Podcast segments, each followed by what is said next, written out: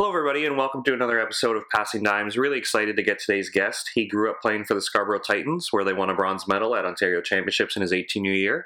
He played for Team Ontario, he played for our youth national team and our national team. He recently graduated from UCLA, where he was a star player there, and he's signed a record deal with Red Bull Records, and we can't wait to hear all about it. So, welcome to the show, Kofi Gyimah. Thanks for doing this, man.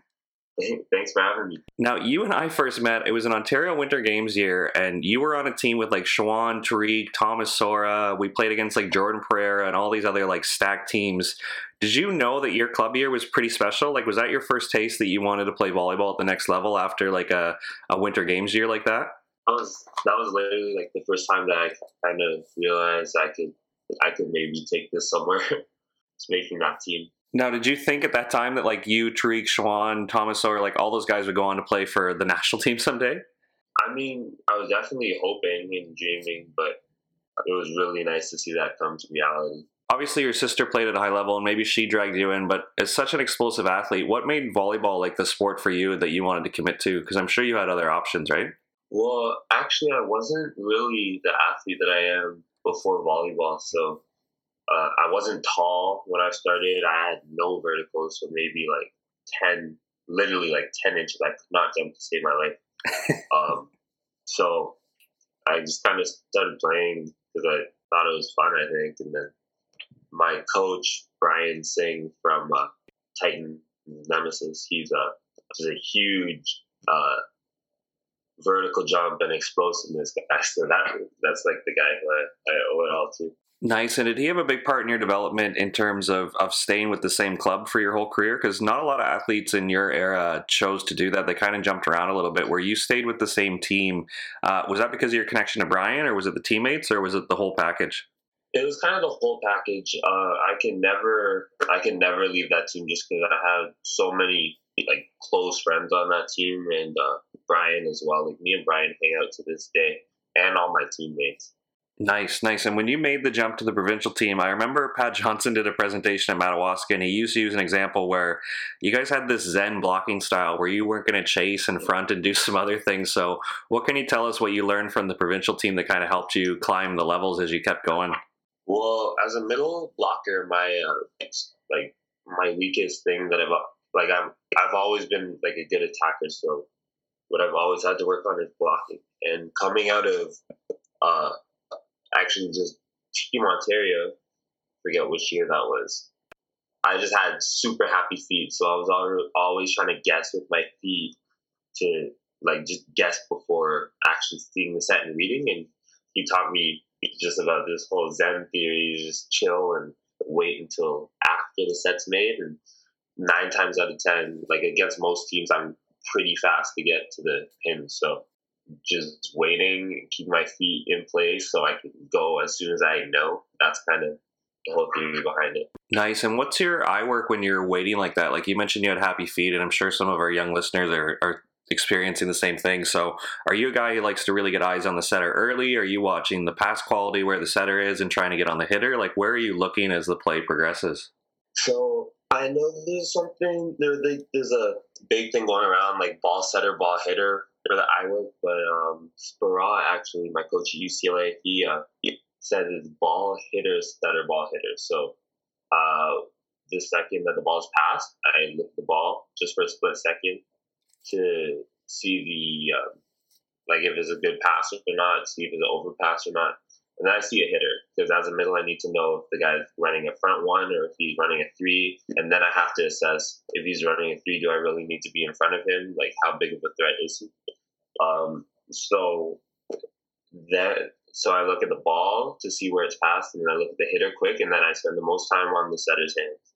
Once the setter sets the ball, I'm watching the ball until it's peak, which is actually longer than most people, but that's what um Speraw said because there's a lot of information you miss as a blocker um, by just looking at the hitter the second it leaves the setter's hand. So I looked a bit more at the ball than most people, and then uh, hitter at the end just to see what move I should make. But most of the time, the hitters they're pretty patterned. So if you know their tendency from game planning, you can you can tell based on the set where they're probably going to hit.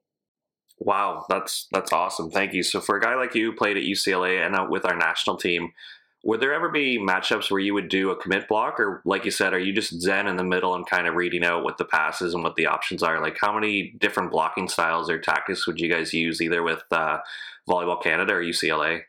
Uh, with UCLA, we have a ton of different blocking tactics. Um, like usually, the coach will call out like various things on the bench, but um, it's kind of rare to do a full blown commit for me. Um, the only time actually this season that I was committing a lot was uh, against Cease, and they have a middle kind of similar to me that if I don't commit, he just hits fast and he'll hit over me. So I, I had to commit a couple times.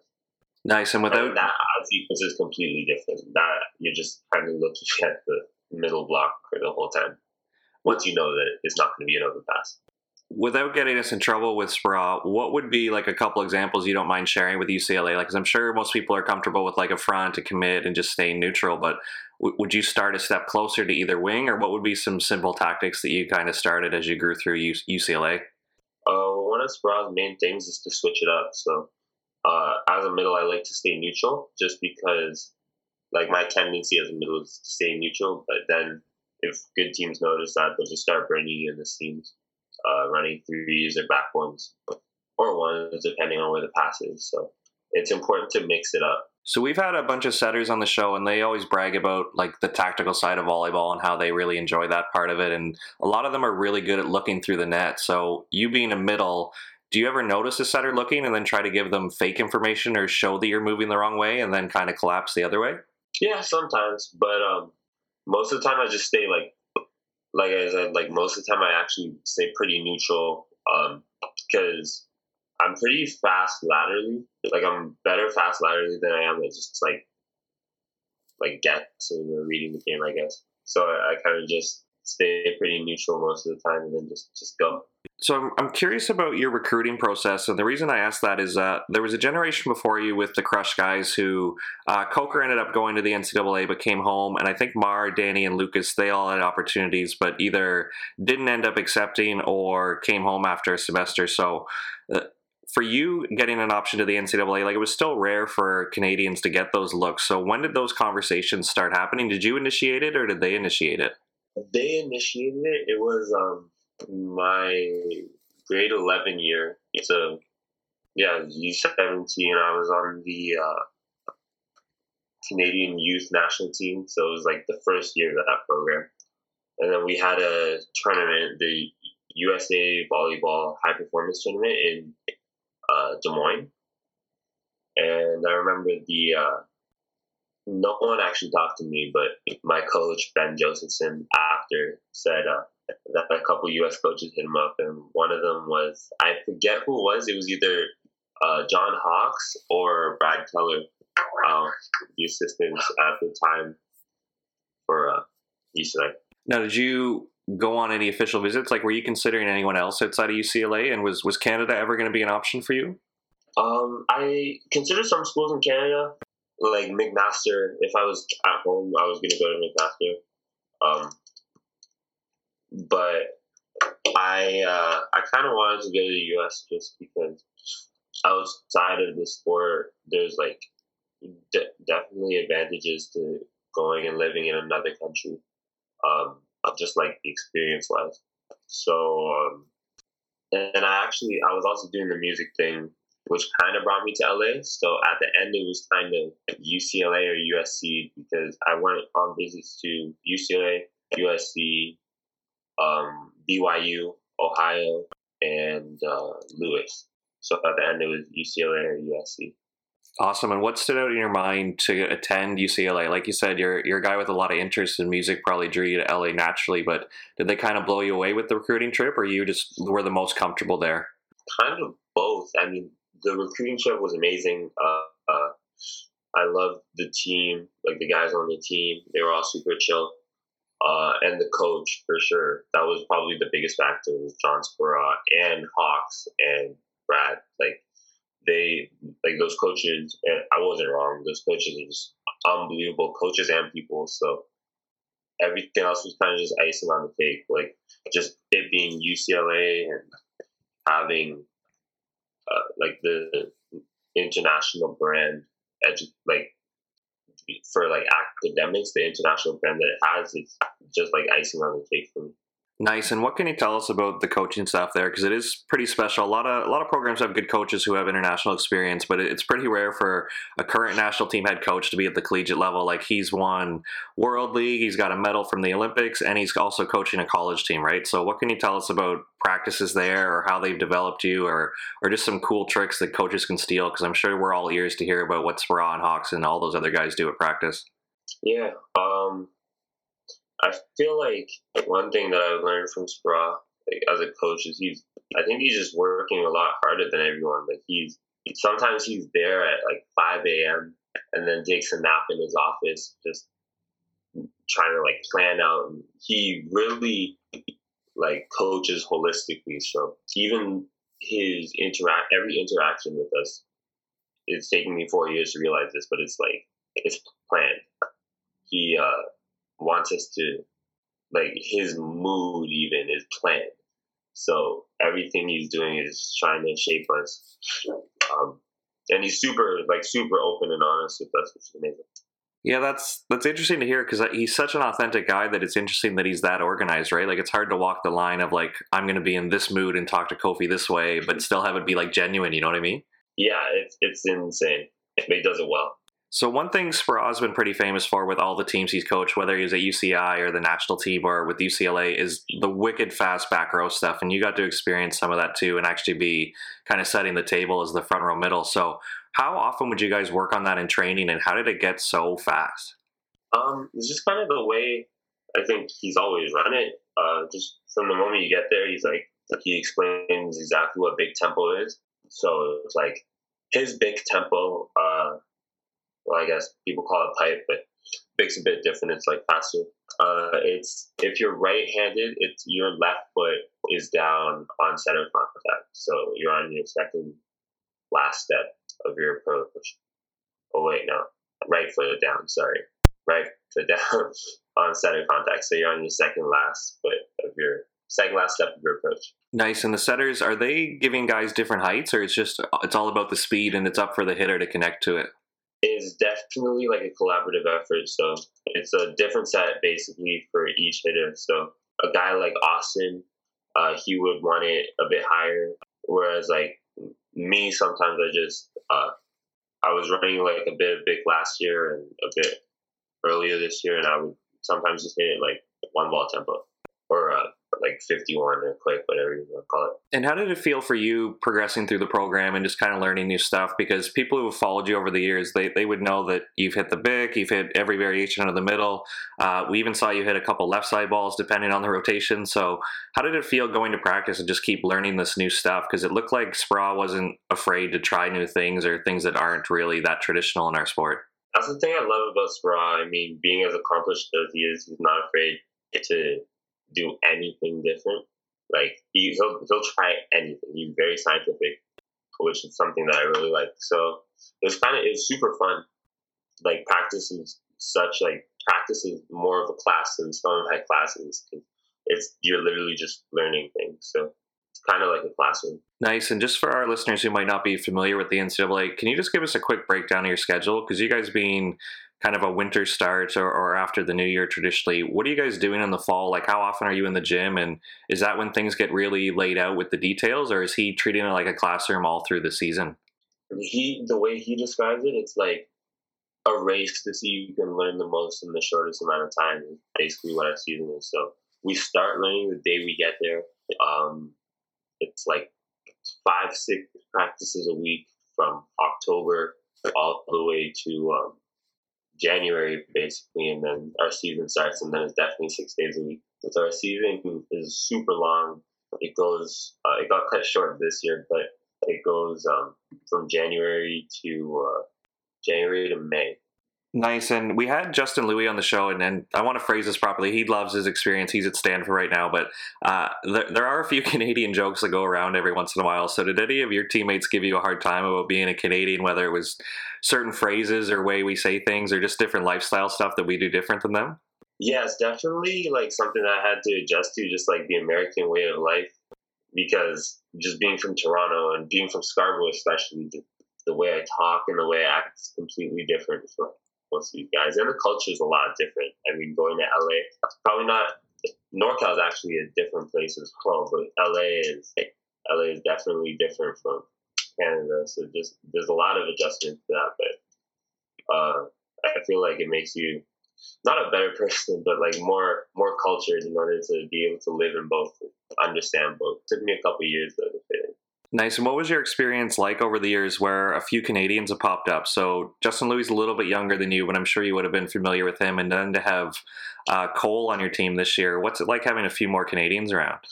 I think it's super cool because it wasn't really that uh, popular for Canadians to go to the U.S. There's like some big rumor that you can't make the national team if you go to the U.S., but that's completely false. So yeah, there's him. There's uh, Alex from Mavericks. A couple years back, he's at UC Irvine, and then I got to play with Cole this year. I was telling him for the last three years from UCLA.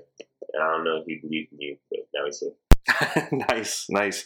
Uh, yeah, let's pull on that because I'm sure a few of our hardcore listeners have, have kept track with all the rumors of the national team and all that stuff. So, did you ever feel any pressure when you showed up? Like, obviously, you're on the youth national team, but for you to travel this year with our senior team, like, obviously, that's a myth about the NCAA. But w- was that part of your consideration, or did you just know that you could speak to Glenn or any of the other coaches and it would still be an option for you? I knew it would absolutely be an option because, I, like Speraw, um, he we addressed it on the visit that like he could be training me to play against being a national team coach, and he's like just like the person that he is, he would never do anything to sabotage like what's in my best interest in the sport. So um, and then like on top of that, him and Glenn are friends, and him and Dan are friends. So there's no like there's no like bad blood or anything with going to the U.S. I, I think that was just like a myth that maybe Ontario coaches made up. to try to reverse recruit you and keep you here. Nice. Yeah. So, what was your time like in Gatineau? Like, you're getting there, obviously, like you're climbing the ranks. Like I mentioned, you got to be with the seniors this year.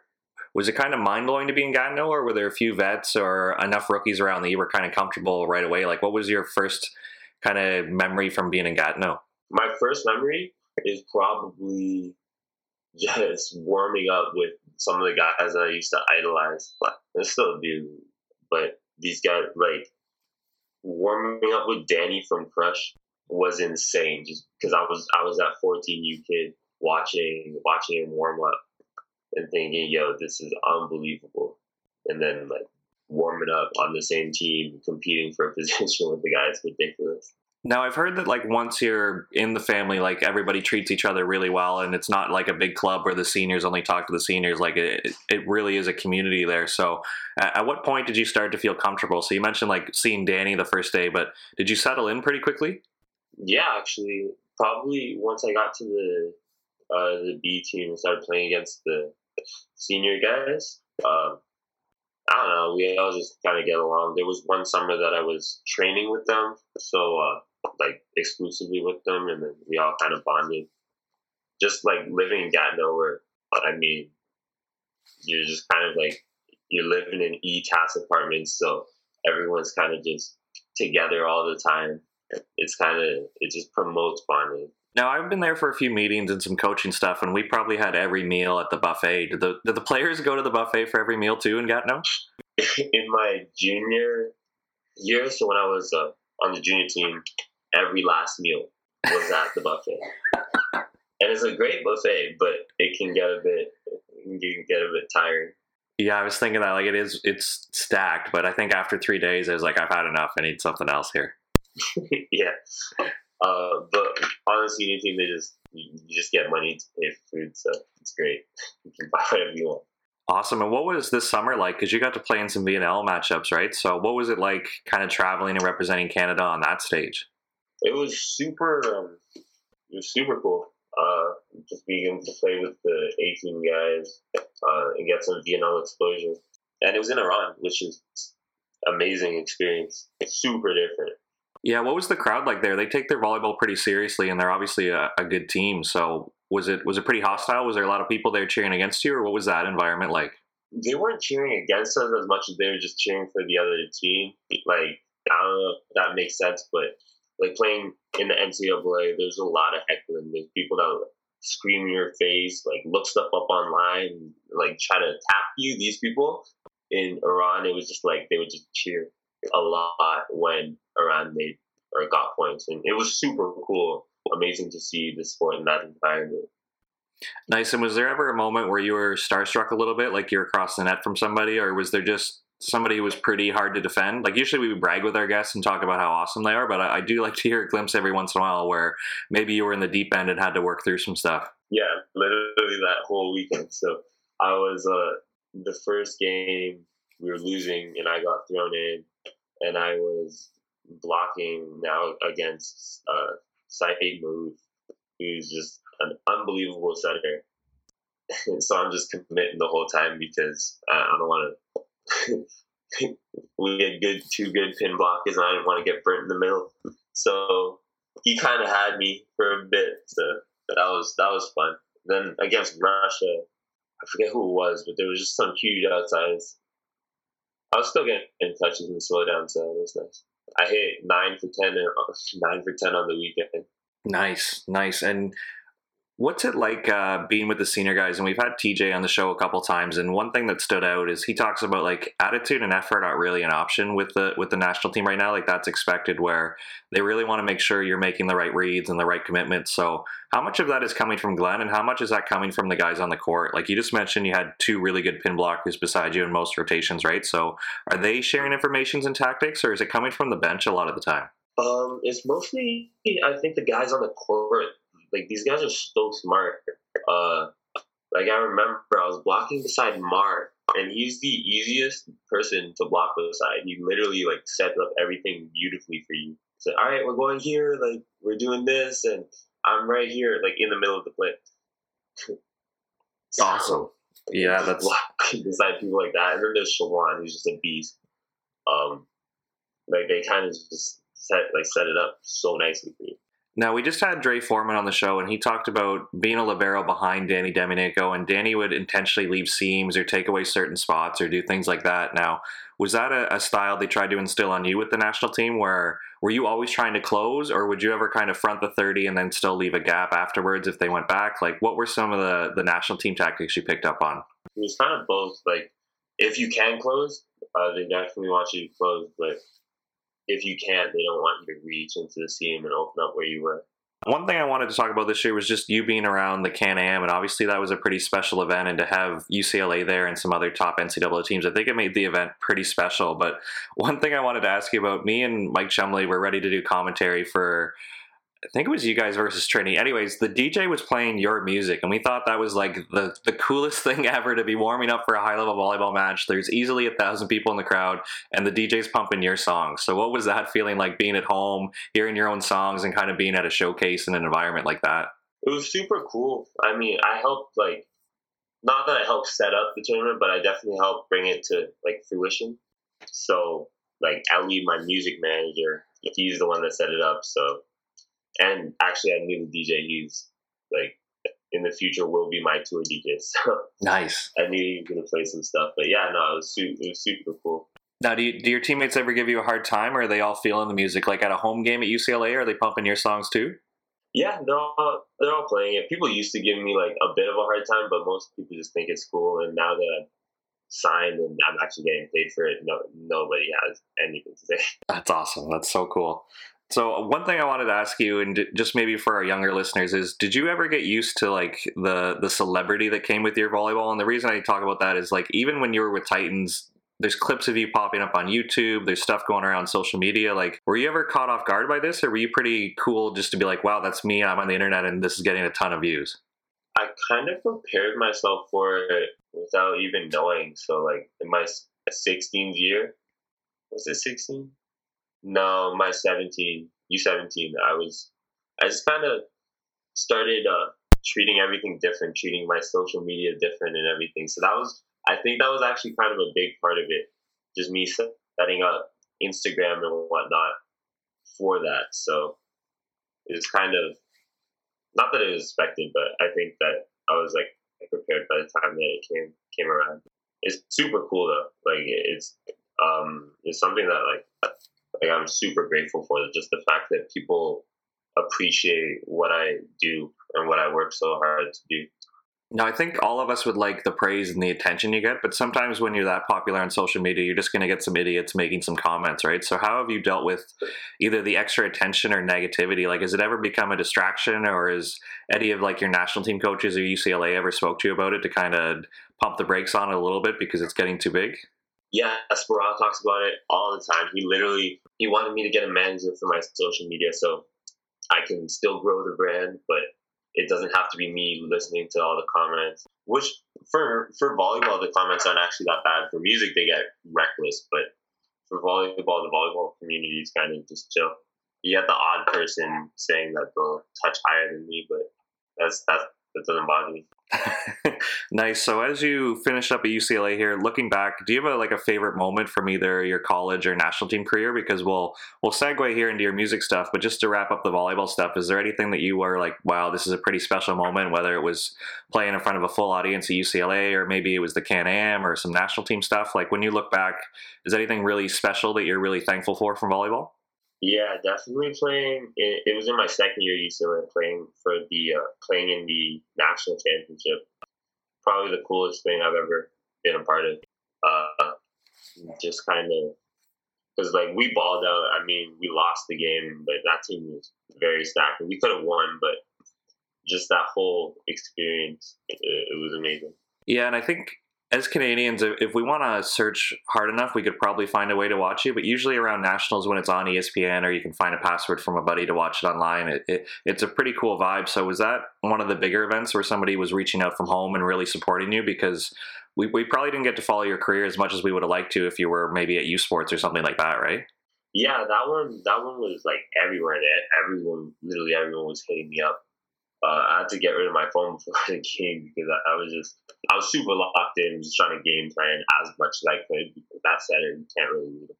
So yeah, everyone everyone was there. Like my whole family flew out, and it, it was crazy actually and we've touched on it a little bit here. You're you're a very well-rounded guy, and you've got a lot of interest in and the music thing. You've been pumping away at a while, and it's great to see you have some success. So, uh, what made you decide to sign with Red Bull? Because you mentioned you and Ellie had kind of just done your own thing and been doing the independent thing. So, how nice is it to have a label, or has there been a big difference in your mind? It's super nice to have a label. Um, it's it's amazing to like walk into a meeting with like ten people who are all just like their job is to make me a big artist.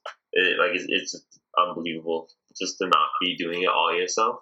So we were. Um, we like we had a bit of interest from a couple labels, but uh, Red Bull was definitely the one that was the coolest from a sense of like liking the volleyball thing and uh, kind of like running with it, not seeing it as a hindrance.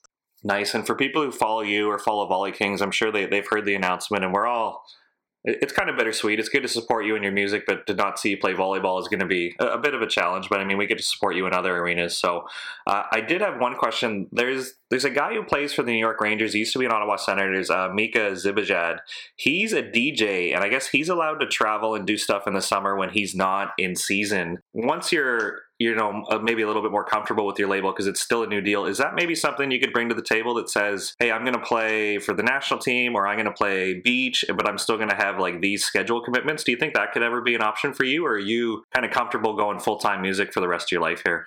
I'm pretty comfortable going full-time music but it's something that like i could see myself doing uh, that's the thing with Red Bull. So I was looking at a couple labels, and the other ones they wanted nothing to do with volleyball. They wanted me to drop out of school and, then, and then just completely do music. And so that's the thing about Red Bull. They're kind of more chill with it, and they see it as like a good thing. Like they can, being Red Bull, the global brand that they are, they can market someone who's also an athlete, especially in volleyball where they sponsor a bunch of athletes already. Yeah, that's what I was thinking. Like, people may not know this about you, but you were a beach provincial team athlete, so you, you, haven't played a lot of beach recently. But with Red Bull being so heavily into our game, and with the schedule kind of being tournament based and you kind of pick and choose. I was wondering maybe we could persuade you to play beach full time and then still do your music thing. Obviously, the music thing would be full time, but you could still be a beach athlete on the side. It sounds like. Yeah, maybe that, that was actually something I was thinking about. Awesome, and hopefully everybody's you know checked out your music. But if they haven't, uh, I imagine this is like talking about tournament wins where they're all kind of equal. But if you wanted to turn a listener onto some of your music, what should they be looking up right now? Like, uh, do you have a song that you think would really get the volleyball community behind you, or do you have a I don't know, I don't want to say a favorite song because I feel like all of them right you put a lot of time and effort into, right? So, but if you wanted to convert some passing dimes listeners into your listeners, what would where should we start? I guess I'd probably start with "Came Up." Uh, it's on YouTube. It's probably uh, it, that's actually the song that got all the labels interested. So I think that's probably a good place to start. Nice, and obviously it might be hard to predict your schedule right now with everything going on in the world. But if everything's optimal and gets back to normal, is the plan to tour? Is the plan to do an album, or just keep pumping out songs? Or it, like I said, if everything's going 100%, what would you be up to right now? What are you most excited to do with your label? What I'm most excited to do is tour. I have a bunch of music coming out. Like I have an EP coming out, and I already finished the follow up album. And so after that, probably just touring. It's already done, so now all I have to do is tour, which I I love doing. I cannot wait to get on the road, and that's the that's really the part that I can't do while I'm playing volleyball. Uh, is tour. So that's now that I'm not playing volleyball, that's that's all I'm going to be doing. Yeah, I think that's probably the part that makes the most sense to me is if you were to sign a pro deal and be committed to an Italian club for eight, nine months of the year, you can't just like take off and say, "Sorry, I've got a show in LA. I gotta, I gotta miss these two club games. Sorry, guys." Like, yeah, it's tough. awesome. So one thing we like to do on the show is just tell a funny story. So obviously you've you're well established in a lot of different areas. You've played at the highest level of our sport, but I imagine some silly stuff has happened every once in a while. So do you have a a funny story you could leave our listeners with a laugh? Yeah, probably just the travel is. Um, playing at a high level, it doesn't matter what level you are on, your team is going to play pay for the worst flights. So I remember we could even use the national team where Frank does an amazing job. Like Frank is literally like one of the best like managers. I don't know how one man manages a whole program, but coming back from Iran, I think we left on Monday and we got home on Wednesday or Thursday, something like that. Like it was an insane travel day. And you're not really sleeping. And being a younger guy on the team, I was like, like I'm carrying the biggest bag. I'm carrying the table, the physio table. Oh man. and I'm also the youngest guy in the team, so I have the worst seat. I'm sitting in between like uh, uh, two huge middles, probably. And I remember the flight was tough. And then we got from Iran to Turkey. Iran was actually crazy too. Like getting on the plane, like the baggage security, like you put your bag through a little X-ray scanner, but no one's watching the screen, so it's like you can bring anything on the plane. and then we get to Turkey a bunch of hours later, and then we're waiting there overnight. Uh, and then at 6 a.m., like so, we get to Turkey at maybe like 1 a.m. and then at 6 a.m. is our next flight. So we're there overnight for five hours. Our next flight's to Boston, and then I get to Boston and I get questioned at the border a lot. Not anymore because I now have a music visa, but I didn't have a visa for music, so I got questioned so much and caused a bunch of the guys to miss their flight from Boston to Toronto. So uh, had to stay there overnight too, and then finally got to Toronto. And that's probably not even the craziest travel day that I've ever had. There's probably been some worse ones. Yeah, like how does a guy like you like travel normally on an airplane? I'm thinking the national team, like it's cool that the vets get priority and all those tickets, but I'm thinking like you're all ginormous, right? So what's it like traveling with those guys? Because if you're stuck between two middles, there's got to be no room for you, right? Yeah, no, there's absolutely no room when you're sitting next to like I don't know, like Van Berkel and like Art between them, like there's there's nothing. I was probably next to Shalon, and he's six ten, so I'm probably I'm the shortest middle, I think, on that team. Wow! And with UCLA, would you guys fly a lot? Just looking at your conference, like uh, obviously there's a lot of California schools, but BYU would be a flight, right? Yeah, BYU is a flight. Uh, there's a bunch of flights. Arizona's a flight, and then we do a bunch of East Coast stuff. This year was a ton of travel. Any cool stories about bringing UCLA to Toronto? Like, were you able to show the guys around a little bit, or was your family able to get involved? Like, I imagine some of those guys haven't been to Canada, let alone Toronto, for that long, right? For you guys to come for the Can Am. So, what was it like from their perspective to come visit your hometown? So, um, I had the whole team over for dinner. Nice. Which was fun. I uh, got to bring them all to my house and uh, kind of showed them downtown on New Year's, which was super cool. Because, I mean, I've, I've, been telling them about where I'm from for four years, but now uh, for them to be able to see it was pretty cool. Awesome, awesome. Well, man, I've, I've taken a lot of your time here. Before we let you go, you're under Red Bull Records, but can you just give us a shout out of your YouTube channel, uh, your Instagram, just anywhere that people can follow and support you and really, really get behind what you're doing here? Yeah, for sure.